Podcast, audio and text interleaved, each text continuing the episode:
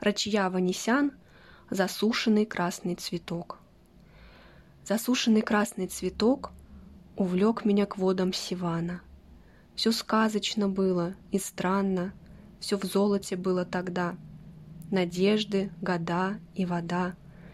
И с солнцем, делясь новостями, и взяв себе в помощь луну, я звонкие звезды горстями в тугую бросал глубину. Засушенный красный цветок, рассветной росой напоенный, сам в солнце когда-то влюбленный, он сказку сплетал о любви — рождая волнение в крови. Немою слезой без стенаний упал он на память гранит. На мраморе воспоминаний он каплею крови горит.